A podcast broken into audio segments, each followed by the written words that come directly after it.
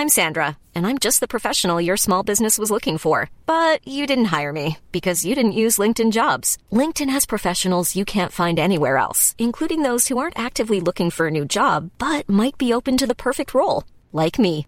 In a given month, over 70% of LinkedIn users don't visit other leading job sites. So if you're not looking on LinkedIn, you'll miss out on great candidates like Sandra. Start hiring professionals like a professional. Post your free job on linkedin.com/people today. Hey there, it's Michele Norris. I'm host of a podcast called Your Mama's Kitchen. When I travel, I'm usually looking for a way to find a taste of home when I'm not at home. And one of the things I love to do when I am at home is entertain. And Airbnb allows me to do that. When I was in California recently, I rented a house that had a great kitchen. And when we were sitting around the table, we we're all thinking, we're in someone else's house. Someone could be in all of our homes as well. If you have a home, but you're not always at home, you have an Airbnb. Your home might be worth more than you think. Find out how much at airbnb.com/slash host.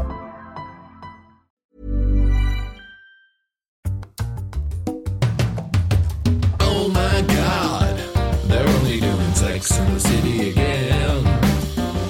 This truly is the worst idea of all time. Hello and welcome to episode 7 of our watch along series of the Sex and the City reboot. And just like that, episode 7 is called Sex and the Widow, a delightful play on words on the original title of the show. I am Guy Montgomery. I am sat next to Tim Batt. Hi, everybody. And we are joined by special guest, self proclaimed Miranda. Self proclaimed Miranda, news to me. Do you know, I've always thought of myself as a bit of a Miranda. Really? Since we watched the movies, Chris I've- Parker. Hi, everyone. I've actually considered myself more of a Carrie. Oh, in the sense that? I identify with having a lead character complex Yes, of in my course. own life. Well, it's not a complex. In your own life, You are the lead You character. are the lead character. and a Carrie would say that. yes. She Carrie would- would she would. identify it out loud to everybody without acknowledging that other people were the star of And the own masses would read it and they'd think, she's right. Carrie is the main character. It's an honor to be here. Can I just say that first and foremost? I watched the episode. I watching this series has been the highlight of well, the end of my last year and the beginning of this year. Every day, every week when it drops on a Thursday, I get a flutter in my heart. Truly. truly, I can say without a slither of like irony, I'm truly loving the series. And wa- was that the case from the start? Like from episode one? yeah, I just, car- I mean, sorry, Big carts on a Peloton, and you're like, I'm in. I was I'm weeping. I was weeping by episode two, and so many people hate it. So many people hate it, and I, I just love what it is. Mm. It's like a big bag of sour cream and chives chips or something. You know, you just like it's too much. Yeah. but it's just so revoltingly good.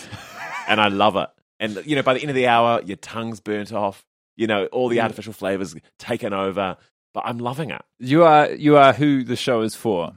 You're engaging with it exactly how they'd hope. Yeah, because I'm sick of critiquing things Mm. on a level that they don't deserve to be critiqued. But they're on. not Yes, asking to be criticized. on. Exactly. I'm like, they know exactly what they're giving us, which is a pile of shit. And they're giving, and it's so good. I okay, Chris, I don't think that they think they're giving us a pile Well, of shit. Well, no, I, like Mm.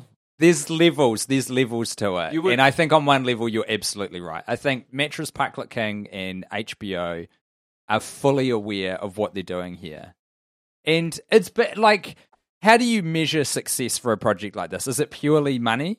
Probably, right? I think if we're talking about it, they're happy. yeah. 100%. People are watching this. I haven't seen stats. This is just a vibration I'm picking up in the world. People are watching this show. People are consuming it. People, people, and they're still on board. And I'm on board. Can I say that about this episode? that's new. I'm now very on I feel like you've been dragging your heels through this entire season. I know, I know. it's a pleasure to be able to do this podcast as well in terms of the fact that we one didn't have to watch straight porn together and two just the kind of buoyancy that you both have knowing that you're watching a fresh app you Oh. know like Oh, i love so it good. Yeah, yeah. It, the the feeling I've had this season is one of release. It's one of joy and jubilation, and um, I've been like traveling down there and just like that rabbit hole with more caution, I would say, than you, who's thrown themselves into it with pure pleasure, with reckless abandon. Yeah. But I have um, come to enjoy the show. I think, and You Almost, I feel you see the original series. almost, I, I, I don't believe that's canon. I almost, um, interestingly, I feel like I was treating it with a real gravitas in more recent episodes, like the last two. I've, I've really been like, you know, engaging with it as uh, in a way that you've been criticizing, which is like on a level which is higher than the show's asking for. And in this episode, I thought this is really silly. This is a really fucking silly show, and it was a joy to watch it with that top of mind. Yeah. I like to go. I like to sort of. This is how I watch it. I like to pop my laptop up, lie on my bed. I'm sort of like in fetal position. You know, there's a bag of chips or something to drink at the same time, and I sort of go on my phone at the same You- time. I- I pay little to no attention, and then I sort of the, it's, the story washes over me, and Yeah. every now and then I pause when certain characters are speaking because it gets too much for me, and then I'll play again after a few moments of just like letting it sink in, and then um I'll go like, oh, nice clothes, oh, what a weird shirt, oh, odd bag, Yeah. I like that lamp, and that's kind of it. That's my experience. Can, can. I just ask as well, when you say a character gets too much for you and that's when you have to pause, is, is it like um, smugness of dialogue? Is it too melodramatic a moment? It is, uh, or are you like so on board that things are because this this has some real melodramatic elements and sad stuff happens and big things happens, and are you so taken in with the emotion that you need to just rest with it for a bit? No. There's one character in particular. I'm sure we all know who the character is, and I am worried about publicly declaring my l- hatred of Che Diaz Mm. only for this reason. I feel like Che Diaz has been put in this show purposefully as a way, as a tool, a weapon by the creators of the show to be like, "Oh, I get it. Sorry, Sex in the City was cancelled because it was problematic. We will give you the most woke, like sort of morally right character we can, and we are going to make you hate them as a way to, for us to be like challenged by our own values, to be like, get rid of all this kind of like virtue signaling. We just want trash characters. And they're like, see, we knew it. You know, like it's like they're playing us at our own game. And I feel like the only way that we can truly get rid of Che Diaz is by liking them. This is some five dimensional chess being played by the producers of And Just Like That. Don't you think? I do, and you have articulated it far better. Something that I tried to voice in an earlier episode, which is like, you know, what is the um, what's on the the dartboard of like things that we need to keep Twitter happy with, and we'll put it all into one character quite haphazardly, um, and and they'll just sort of like permeate the show. But I have actually, you know, I've I've grown to really like Che. Um, Same. I can't, I can't- stand Che. I love Che and I love their comedy. you feel attacked by their comedy. Yeah, I, I, I think I'm that- pointing at Guy. that- yeah, they. Uh, the reason that I take huge issue with Che is that Che is billed as this incredible, world-changing comedian, and I can't. you know what it is? It's this. It's that the things that so the opposite to love is not hate, it is indifference. And the reason why you hate this character is because they are so close to the thing that you love and you do, and your heroes are in this art form, doing it in a such similar way, but it is just different enough for you. The the, the portrayal of stand up comedy in the show through the vehicle of Che, that it, it has fallen into an uncanny valley for you, and you are revolted by how close but not quite right it is. I think there's there's there's truth in there. I just I, I cannot stand the reverence with which everyone treats what is objectively a bad a bad comic. Che's pod, Che's pretty good on the podcast. I'll give I'll give them that. X Y and Me is not a podcast I would listen to, but as a host, that's well produced. what? Yeah, it's well produced. What they the, the dynamic moment. with the, yeah the the, the Where the dynamic with Bobby here? Lee, what they try to get out of Carrie, I'm all for that. But also, the, they are morally questionable. Their treatment of Miranda, even though Miranda's asking for way more from Che than is reasonable or what Che will give, yes. is uh, it's it's Miranda is not treated with any tenderness or care, I would say, by Che. No. And on a journey that's quite fraught for her at But- the moment. you know, this, this is this is every relationship in the world. Is what what business of it is Che's? Che is just trying to suck and fuck whoever they like. And I guess that's kind of what I like about the character is, and they do they say explicitly in this episode, like say what you want. That's a turn on. And I kind of like I like that attitude of just hey, you can't be worried about everyone all the time. Everyone's got to kind of like But- stand on their feet a little bit. You go ahead, Chris, and No, then it's I have like- a very important point to make about also I think why I don't like Che. No, go, go, go. You go. Another reason I don't like Che is because they are trampling on the people's prince that is Steve. They have like reduced one of the great characters in my experience of Sex in the City to, as you aptly put while we watched this episode, Tim, Mr. Magoo. they have removed all of his agency and just made him this aged, stupid fuck who like was. I feel like I've watched Steve have sex, and the man knows how. He's a fucking Steve machine. is so hot. And he's kept so well. Yeah. Like, he is, damn, he's so hot in this series. And he is like a buffoon. He's like 90 years old, completely deaf, can't work his way around a market that he's been to every week for his whole life living in New York. He's lost all of his self confidence. He's asking for permission to put lids on food containers in his own kitchen to put in the fridge. This guy ran a bar. He's a small business owner. He's been in the rough and tumble of the New York City economy. He was the mayor of New York City. What happened to him? What happened to that marriage? It's so sad because I feel like the takeaway of Sex in the City, and just like that, sorry, is like you're never going to end up happy. Well, it's kind of where is- we're at. Charlotte is the happily ever after, which I think is kind of apt because that's always what she was gunning for, right? She's the most delusional, and she's the most who's out of control, and she's the one whose life I would be the most scared to live. well, there's a, there's a, it's interesting because there's a direct, like, I agree that Charlotte is the most delusional character, which marries perfectly to the fact that Charlotte is the most controlling in terms of trying to, you know, control how she's perceived and how other people around her represent her. And if that's how you're going to live your life, is exclusively through the lens of how other people are looking at you, of course you're going to be fucking delusional because mm. you're not doing anything on your own terms. Every decision she makes is based on what people think of her. I can't believe she ran an art gallery. like I can't believe it is the same woman. Yeah. who's like playing tennis with her husband and kind of getting in a strop is this and like kind of delivering this very sort of first wave like sort of mansplaining instagram infographic lesson to her husband I it's the same woman that ran an art gallery that was like all about empowering like s- w- w- female sexuality Before we pile on her too hard, she did have the best line and line read of the entire episode, where she said, "I will not apologize for playing good tennis. You are driving me fucking crazy." yeah. It was awesome. that was sick. It was so good. this is where I like. This is where I'm like, if I was looking at this show beyond it being a pile of steaming shit, the part of me that's like, this could be amazing is this show that looks at life with your friends in your 50s. Like, that's heaven Yeah. to me. I'm s- desperate to see that. I'm desperate to watch a show about, like, when you get to a certain point and your friend dies of just old age and what that means to you. Yeah. But it's like none of them have let the death of Big affect them.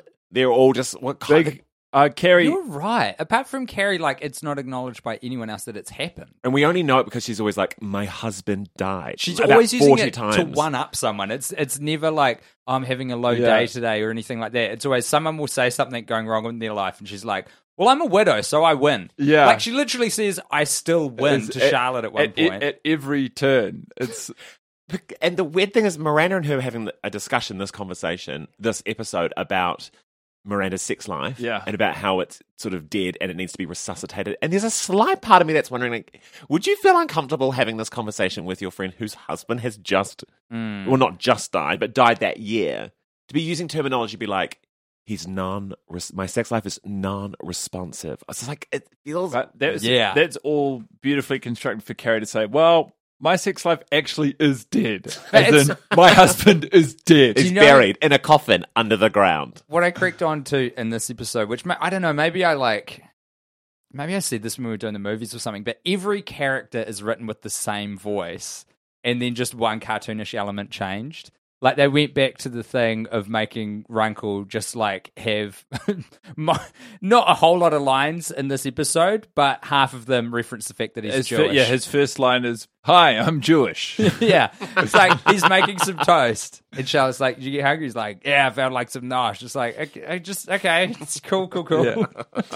it's they are all yeah. It's I mean this this episode it felt more fun and frivolous because the pacing was totally different. The first half of it they crammed multi, like so many different story dynamics and. This is something Olivia observed in our last episode, which is that there is inconsistency in like how stories are treated, and the timeline is very confusing. Like when you were talking about when Big died, relative to this episode, when do you think Big did die? Okay, so I need to sort of think about this a little bit because she had a sore hip. Yes. Then she healed from the hip, and we saw her in her heels, and that took a while. That took three months. That did take Yes. three months. And then this episode began with what felt like 10 years passing in a Yeah, window. We yeah. saw every season. We d- I think we just we, critically, we saw autumn, winter, yeah we saw s- beginning of spring. That's So right. And the song months. said, Spring has come. Exactly. Because if you can't pick up on the cues, They'll tell you. Yeah. I'm going to say six months since Big died, Mhm. roughly, which is honestly not a long time since the love of your life died Yeah. on a bike.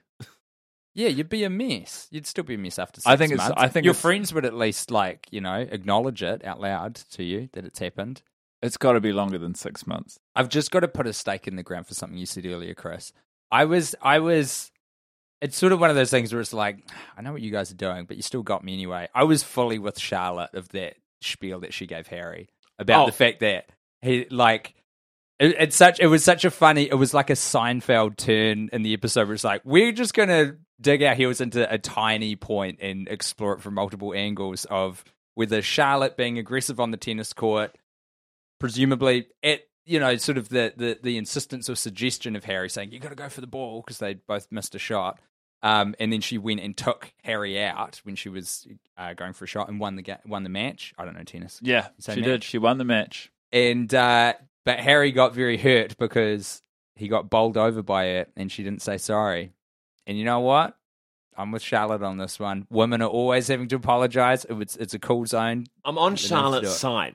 I just think the way it was phrased, like the articulation of that, that The speech mansplain speech. was like she's she she did that speech ten years ago. I'm so surprised that she's delivering it now, and like the way she's blindly navigating her child's uh, gender exp- exploration is like so clumsy and uncomfortable in a way that I'm like you're you live. I mean, this is the big thing. These characters are not written like they've lived in New York their whole lives. Absolutely. This is what I keep coming back to with Miranda putting her foot in her mouth with her black law professor. It's like, you, you fucking live in New York. First of all, you live in the year 2020 ish, one, two.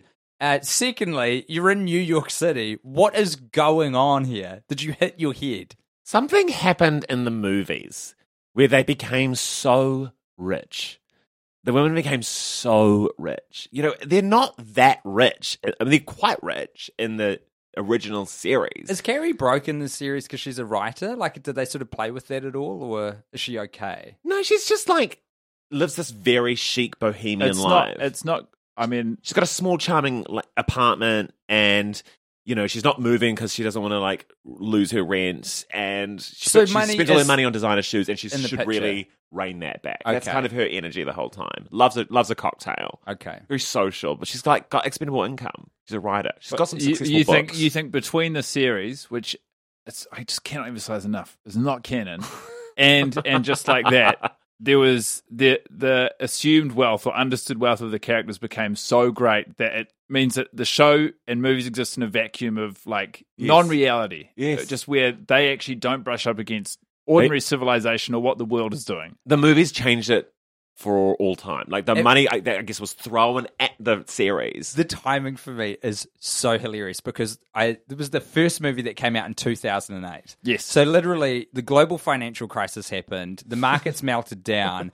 and America gained a class consciousness that it hasn't seen for decades of finally recognizing that all of their wealth was going to the very top and everyone was getting fucking boned. and Mattress Pikelet King was like, I've got an answer for this. We'll make them hyper wealthy and send them around the world to shit on other cultures while wearing really beautiful dresses. And it's like, there is something so full circle awful about that that it's enjoyable. It is days of our lives, you know? It's like, it is a fool's errand to critically assess a daytime soap opera. And while this isn't that, it's not a million miles away from the energy but of one. it's it, it's more self serious. They are successfully or unsuccessfully trying to elevate their standing amongst the world. Like it's it's still reaching to be some version of prestige television. They're still Okay, what is what is this series trying to be? Like, what's the series that's actually doing it? What is the series aspiring to be? Uh, I think I, I, I don't watch enough TV to know what the series is aspiring to be, but what if this if this show wanted to achieve what it's trying to do, it would have to exist with brand new intellectual property and characters who haven't lived like through Oh, A Brady spinoff.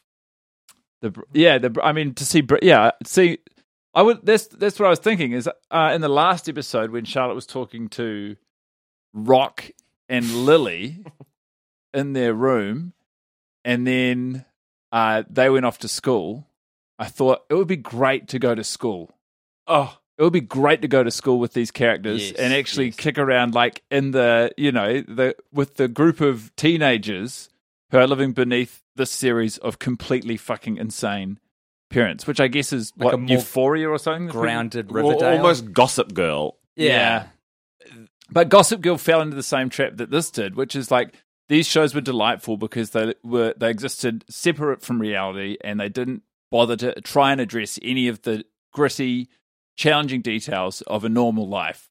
And Gossip Girl rebooted and tried to become uh, progressive, and they tried to actually incorporate a lot of stuff that would have been, you know, uh, understandable criticism of the original Gossip Girl, but the fact that the original Gossip Girl was pure trash is what made it so good. And the fact that Sex and the City like just followed around these four women in their like self-interested pursuit of their own lives, which is a totally reasonable way for them to live their life, made it good. And now when they're trying to in, like introduce intersectionality in other parts, it's when it becomes a bit of a mess. What I would love from this show actually is because they're so accountable to their past, these characters, in a way. Like they have they existed in a time before social media, but yet we have this record of them and their past behavior that we can actually sort of hold them accountable to who they previously were.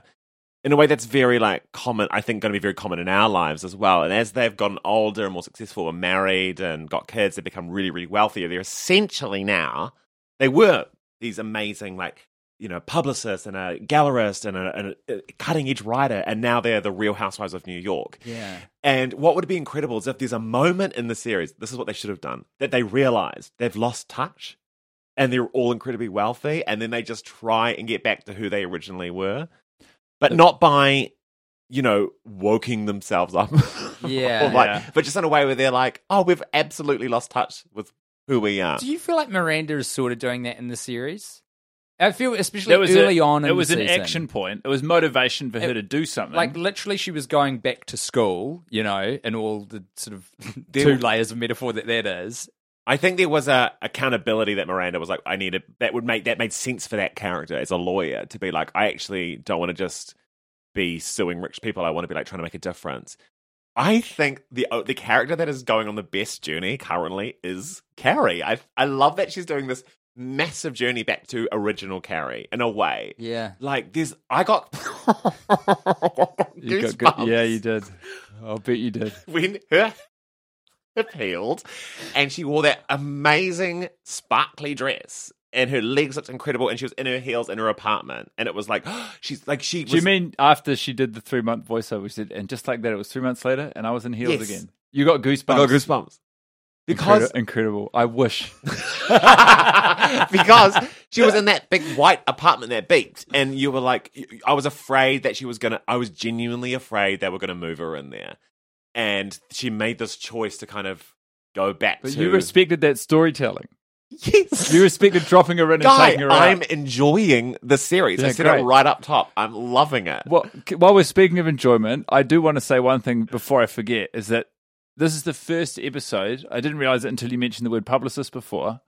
I didn't even think of Samantha. Well, it's because this is the I- first time they haven't mentioned it. Have the opposite feeling. This is the first episode I missed Samantha. What what situation did you want to see her in? Okay, critically, they're at this sort of weird fundraising event for the school, and Carrie is reciting the events of her date, which was like th- this incredible double spew moment that was just like heaven to me. Like such a great choice from the writers, just to like because Carrie. Sam- Do you, want- do you want to give us the full context of that? 'Cause Yeah, we haven't yeah, actually yeah, talked yeah. about what happens in the ep.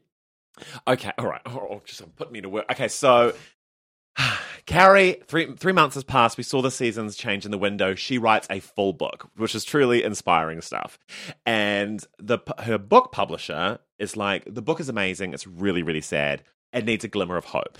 And the book publisher is this amazing woman that honestly the performance really rings true to me. Like I've met these women in my life. Um, she loves caffeine. She loves a cappuccino. She's sort of spiraling in a way that feels almost too much. And she's very personable in a way that I feel like you wouldn't want to be friends with her.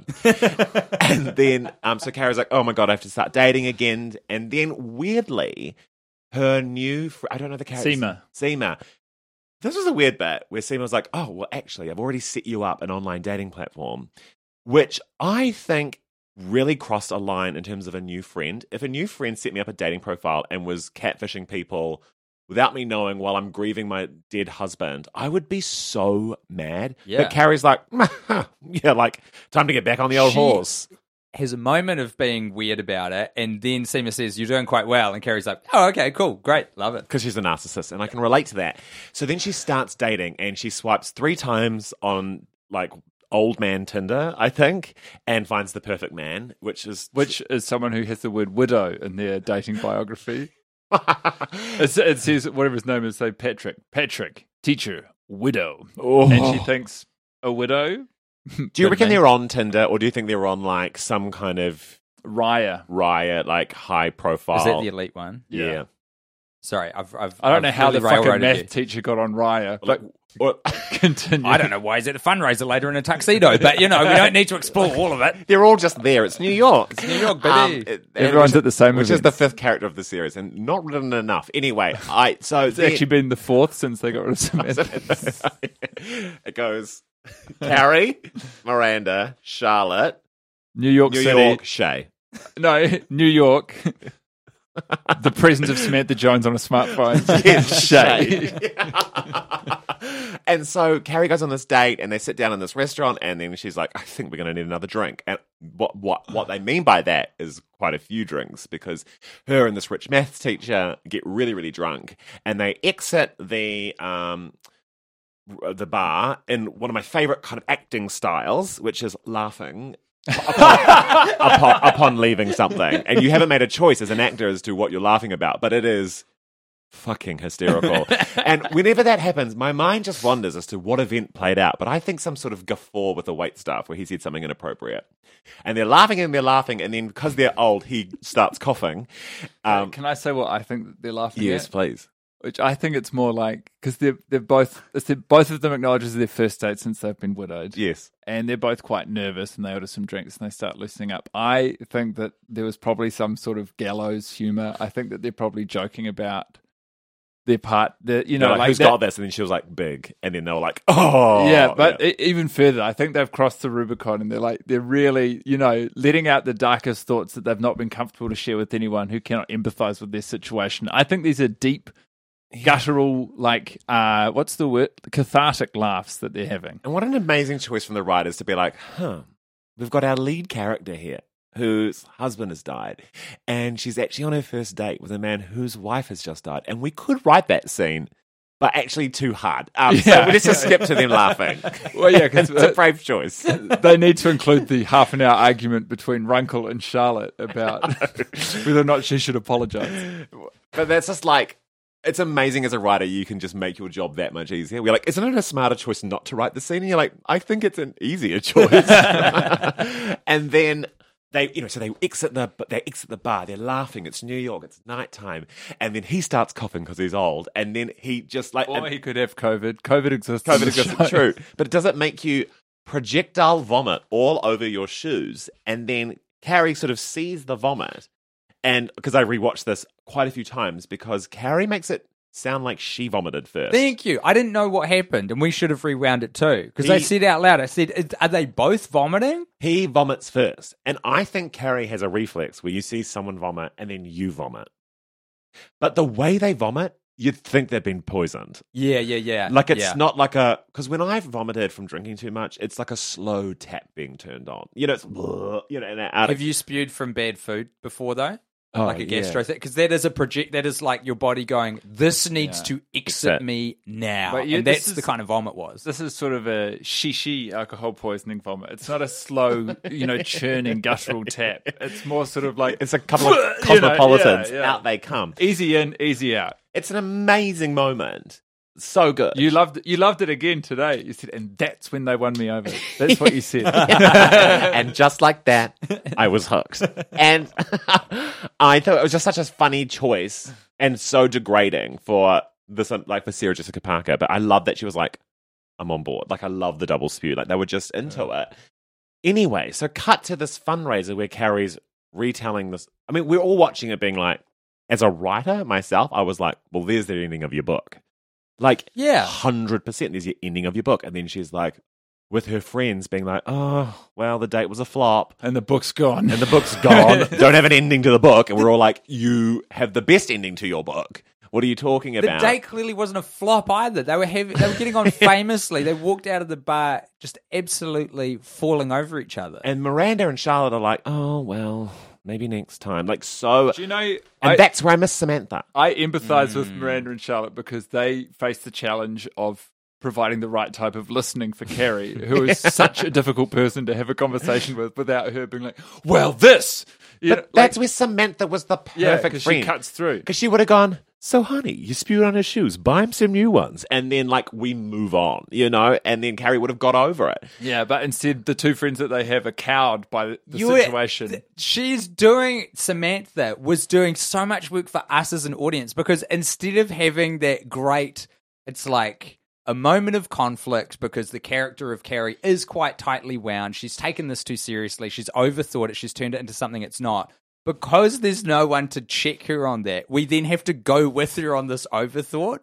And so now there's like this extended bit of the episode where she's trying to avoid the guy at all costs. This is the most embarrassing thing that's ever happened. I don't get it.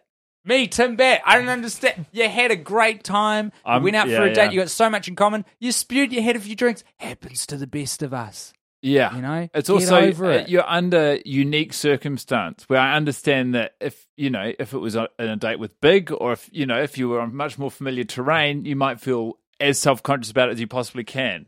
But you're going on your first date with a fellow widower, you overdid it. Big whoop. Yes, you both spew. And just like, I mean, it's the best ending to a great. book. It's incredible. It's amazing. But instead, we get, what's their gay friend called? Anthony. Anthony. Being like, I shit my pants. That's right. I fill my pants with chocolate chippy cookies. Like, he's so.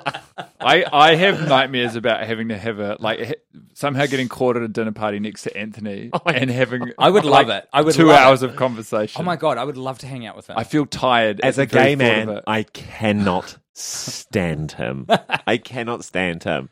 And it's so, like, it's so gutting. It's so gutting that his, that, oh my God, I've got the other gay man's Stanford. Stanford. Like that poor actor who passed away, and to be kind of just his character to be so dragged through the mud in this Yeah. way that he's gone and chased a TikTok star. Insane. Meanwhile, Big is like heroicized. I'm just like, oh my I know. God, They it's couldn't so have got it more wrong. They couldn't have got it more wrong. Talk about opposites day. Justice for Willie Garson. No, I won't talk about. Oh, you have to. so- No, I'm doing it because Oh, I see, you- you- we're having fun.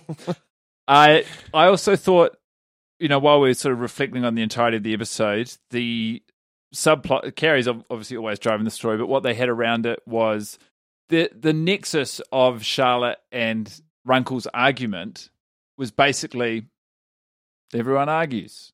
Yeah. yeah. You know, that was the whole. Yeah, they they, were- introduced tennis. They introduced this whole thing, and Yeah. then at the end of it, It didn't amount to much. They got um, embarrassed because their argument spilled onto the street very loudly, and they were caught out by. Is that Nya? No, Whereas- no, no. That is uh, Nice, the law professor. that's Lisa Todd Wexley Lisa and, her husband uh, Herbert Wexley. Herbert. Lisa and Herbert. So, so this is the couple that uh, that Charlotte is trying to impress throughout this series. This is the new friend. Um, what does she do? Is she a lawyer as well? She's something the very like board for the powerful. school. yeah, she's And she's she- a but there's- She's a real housewife of New York. There's They're talk- all real housewives of New York. There's talk about her pursuing a political career later. Like she's she's a mover and a shaker. She's a networker. She's very powerful. She's well to do. She's lovely, um, by and large. And so for Charlotte to, to publicly explode at Harry and tell him that he she's going It's driving me fucking, fucking crazy. Yeah. in front of accidentally in front of them is devastating. So then the coda to that is at the um, fundraiser. They walk through a corridor looking for a toilet, and then the tables turn That's because right. the friend couple are arguing. Yeah, Herbert and Lisa are hosting the auction. Lisa's got awful mic technique, and it's driving each other crazy. And Che opens their set. They're doing a set at this fundraiser by saying, uh, "I'll use this one," seeing as she isn't. Peals of laughter. I mean, It would kill after that, like you know, auction tanking. Though. justice for Che. you really don't like them, eh? Yeah. No, But to be fair, they did fuel the more interesting subplot of the episode, which is Miranda's Yeah. journey, which has been Miranda's been given a very meaty season. Yeah, huge. between the return to law school, the alcoholism, her son the, fucking, her Yeah. son being a fuck machine, and the discovery of her sexuality. her husband going deaf, Her husband going deaf her is, husband is treated. die with Benjamin Button disease. Yeah, her husband is being treated as like a, a, a comedy, sort of like a, a caricature. Her, her husband is a caricature funny. of the Steve. No, that we he's know got and Jack love. he's disease. just aging. He's, so- he's getting so old so fast. premature. Yeah, yeah, Yeah. yeah.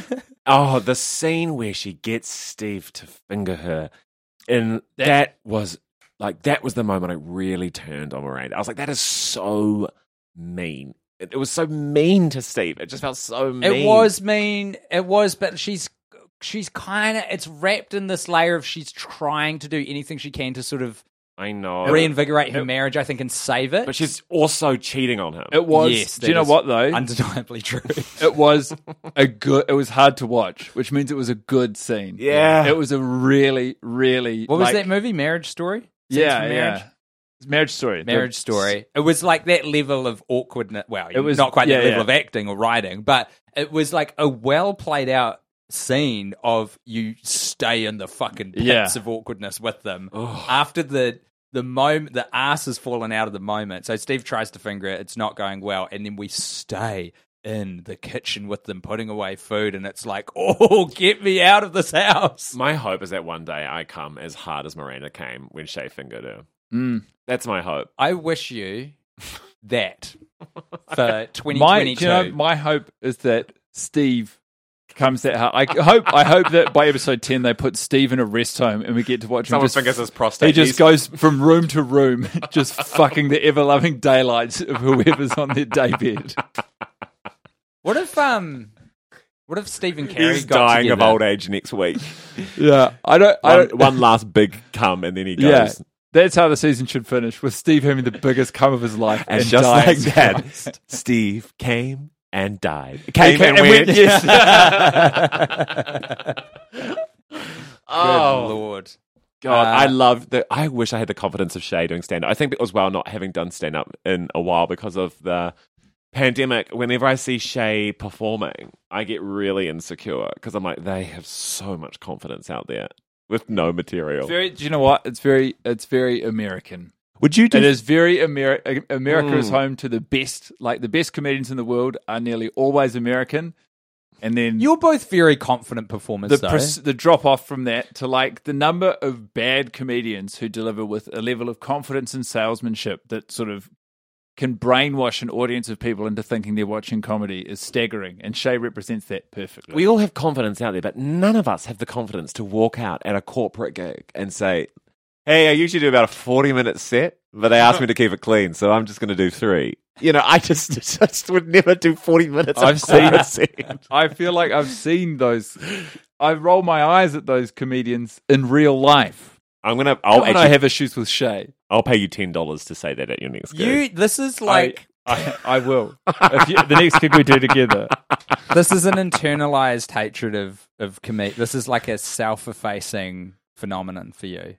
Hmm. Your hatred of Che. No, it's, I, it's I hate Che just as much. Do I'm you? telling you, the only way that you. But it, but it's, yours isn't centered around the the comedy aspect as much. I feel. no, it's all of. Uh, no, it is. The Is it? stand up show was so bad. The special is the worst thing, but I wish I could see the whole thing. And then there are, there are these fawning characters at the thing saying, I've watched your special 10 times. And my husband said, What's happening to you? Do you reckon Hannah Gadsby's watching it just being like, that better not be about me? It is. If that's about me, I'm going to be so fucking pissed off. Mattress Pikelet King watched Nanette and was like, I know who needs to be. Just texting Sarah In Jessica the Parker, show. being like, hey, that's not about me, is it?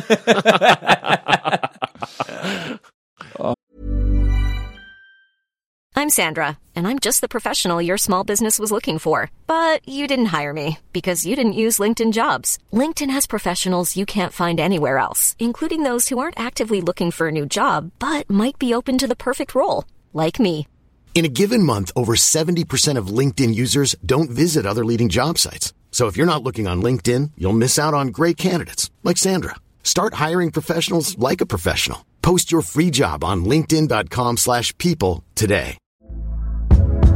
Hey there, it's Michele Norris. I'm host of a podcast called Your Mama's Kitchen. When I travel, I'm usually looking for a way to find a taste of home when I'm not at home. And one of the things I love to do when I am at home is entertain. And Airbnb allows me to do that. When I was in California recently, I rented a house that had a great kitchen. And when we were sitting around the table, we're all thinking, we're in someone else's house. Someone could be in all of our homes as well. If you have a home, but you're not always at home, you have an Airbnb. Your home might be worth more than you think. Find out how much at airbnb.com/slash host. Quality sleep is essential. That's why the Sleep Number Smart Bed is designed for your ever evolving sleep needs. Need a bed that's firmer or softer on either side? Helps you sleep at a comfortable temperature? Sleep Number Smart Beds let you individualize your comfort so you sleep better together. JD Power ranks Sleep Number number 1 in customer satisfaction with mattresses purchased in-store. And now, save 50% on the Sleep Number limited edition Smart Bed for a limited time. For JD Power 2023 award information, visit jdpower.com/awards. Only at a Sleep Number store or sleepnumber.com. Oh, ah. man. Uh, so in this season, we've been doing favorite character, least favorite character for every episode. Um, Got him. yeah, great. Then Chris, please start us off. Favorite character, Carrie Bradshaw. awesome. Always will be. I love her apartment. I love her lamps. I love her style. I love her in her widow era. I think she has just aged so beautifully. I think she's. I honestly think Sarah Jessica Parker is giving an incredible performance. I think she lights up the screen. That's why we watch the series. She's so good. Least favorite character. There's an argument between Miranda's professor and her and her partner Yeah. about the um about how they can't have a baby, and they almost run a red light, and they put their foot on the brakes, and a gay couple with a toddler in a pram freak out, and that gay man is my least favorite character of the entire Sex in the City franchise. You couldn't have picked a better person because I think that scene happened before you arrived for your. So maybe us. I'll go next. Yeah. Favorite character, same guy. no, yes. that's homophobic. No, it isn't. it is. it is. I watched it being. I literally watched that moment and was like, "Do they hate gay men? Do Uh, they know all, who yes. watches this series?" First of all, yes, and it's it's so strange that Mattress Pikelet King does hate gay men. Is that the Secondly, creator of the series, uh, so Mattress He- Pikelet King. sorry, that is how we refer to a man who is also known as Oh. uh, Michael Patrick King, who Oh, wrote yes. most of the TV show. Um, and the two movies, and a lot, but not all of the series. But I think he's been like you know script supervising for everyone. Um, I'm using that term wrong. I know that it's a specific thing and different to what you think, but whatever. Show you know, you or whatever. get what I'm saying. Yeah. Um, so that guy, because I saw a man as a dad, as a new dad with a with a baby and a pram. I'm like, if I almost got hit by someone, I would want contrition from that driver. He- It didn't hit. He he but it was. Cl- I would be so like He pumped up not- with with uh you know what's it called? well protect it. You'd want to protect your, That your chemicals. What is it called? Adrenaline. Yeah, adrenaline.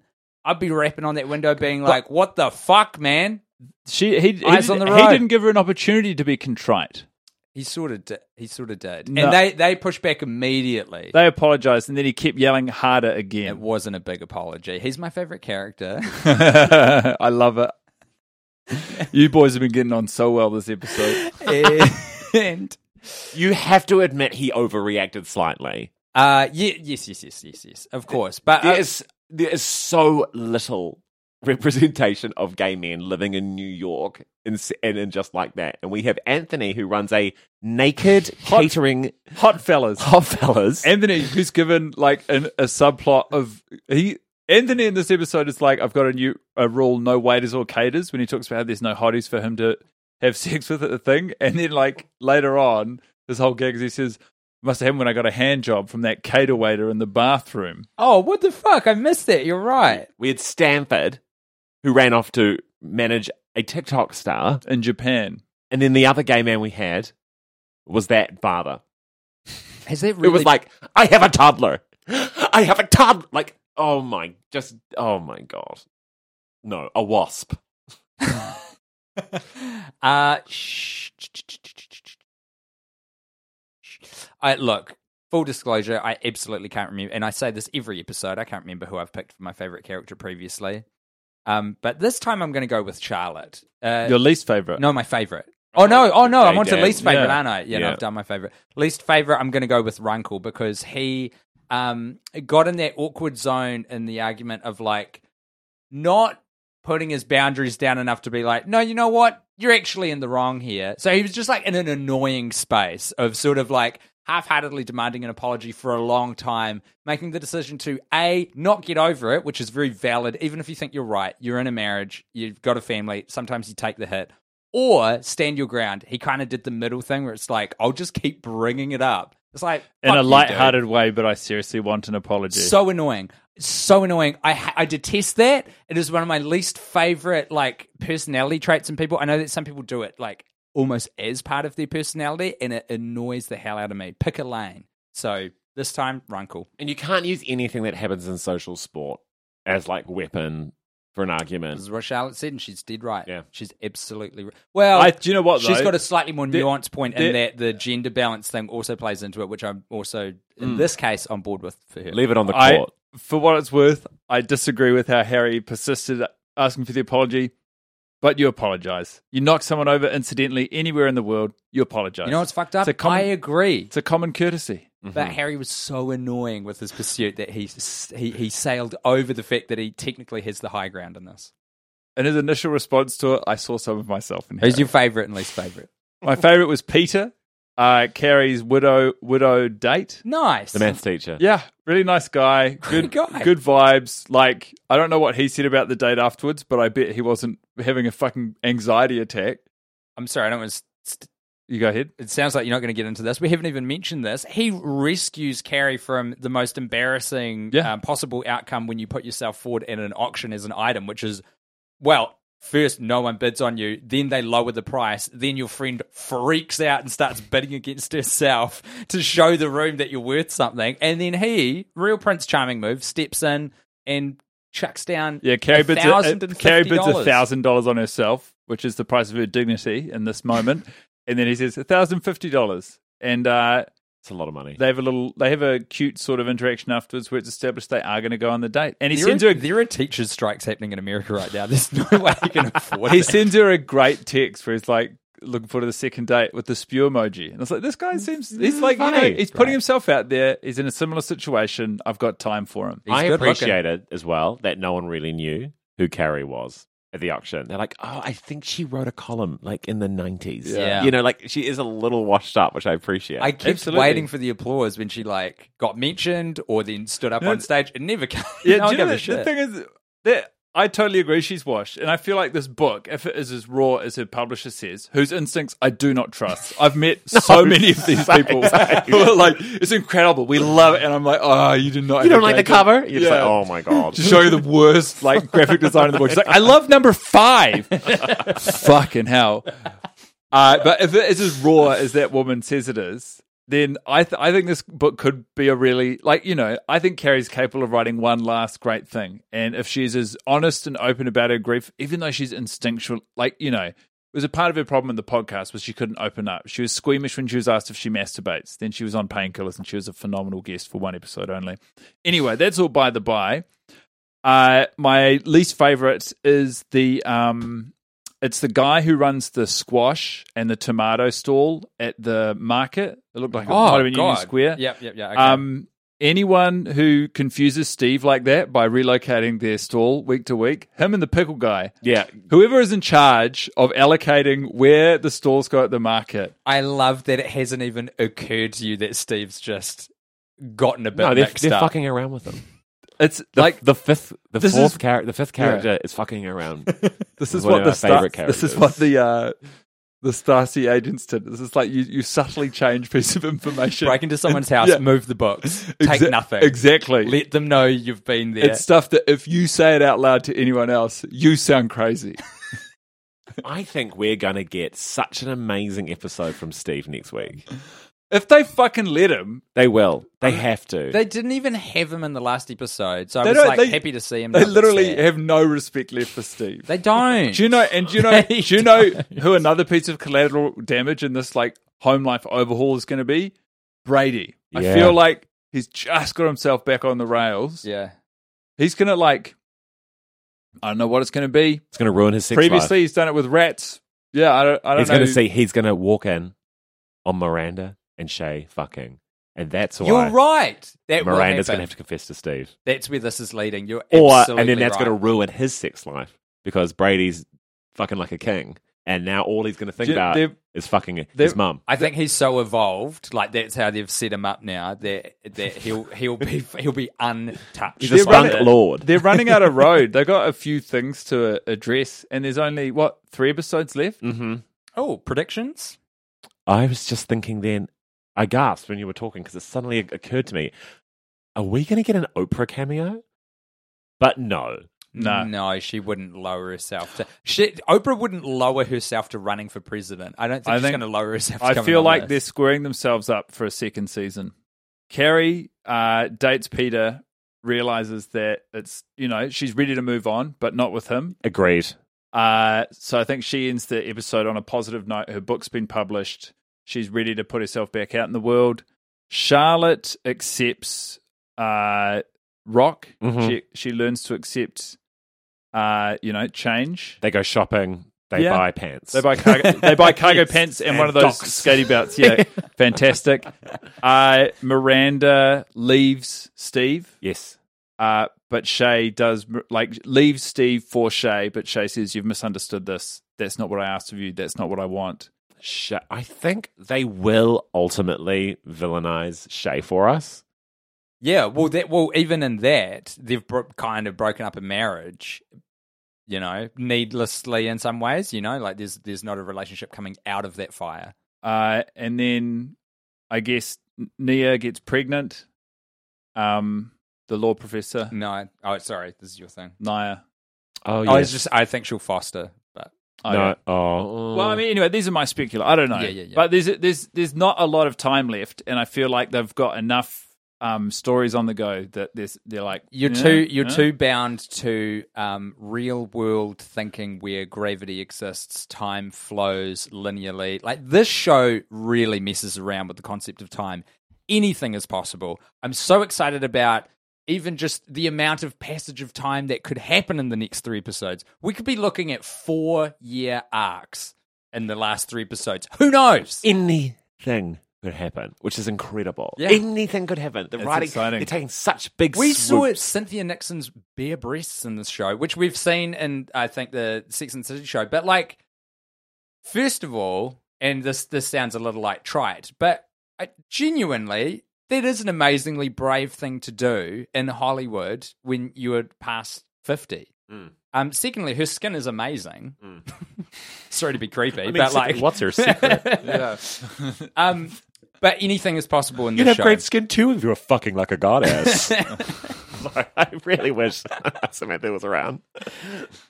Samantha, the fact that we know Samantha's not coming back really fills me with sadness because, like, imagine just Do we her- know she's not coming back? Oh God, it would be the greatest bait and switch of all time if they'd Final- engineered this social Yeah. media beef, this PR like disaster. the, fi- the final frame after Steve, we see Steve come and die, come and go is uh it's a tech it's a screenshot text to Carrie on her phone and it's a London to New York flight. Oh my God, yes. We just From see Samantha. her heels step off the Yeah. plane.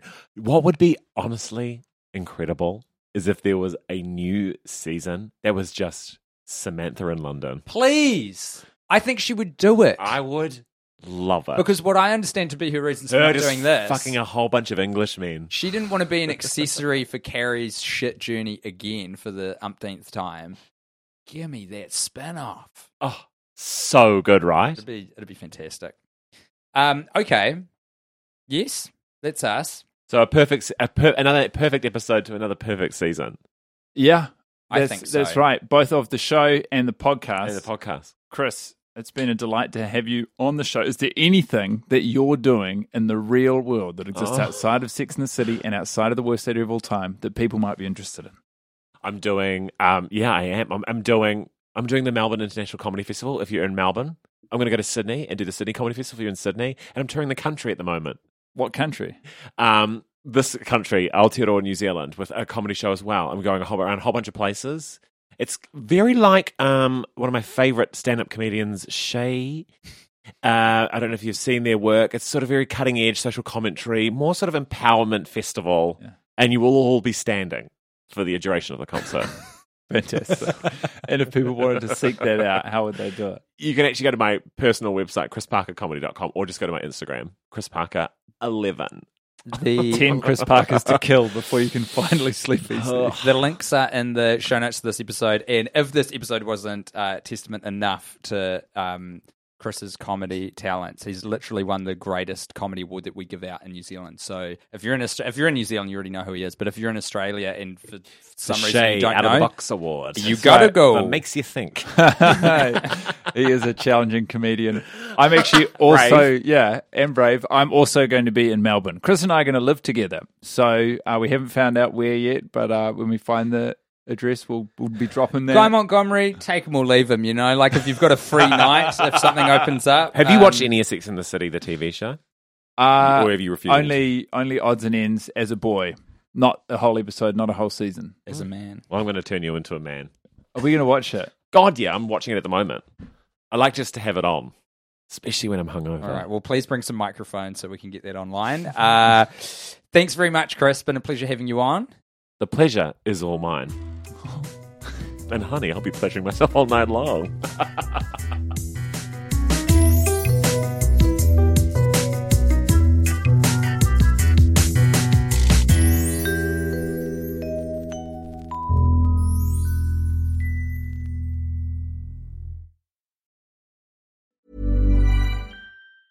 Planning for your next trip?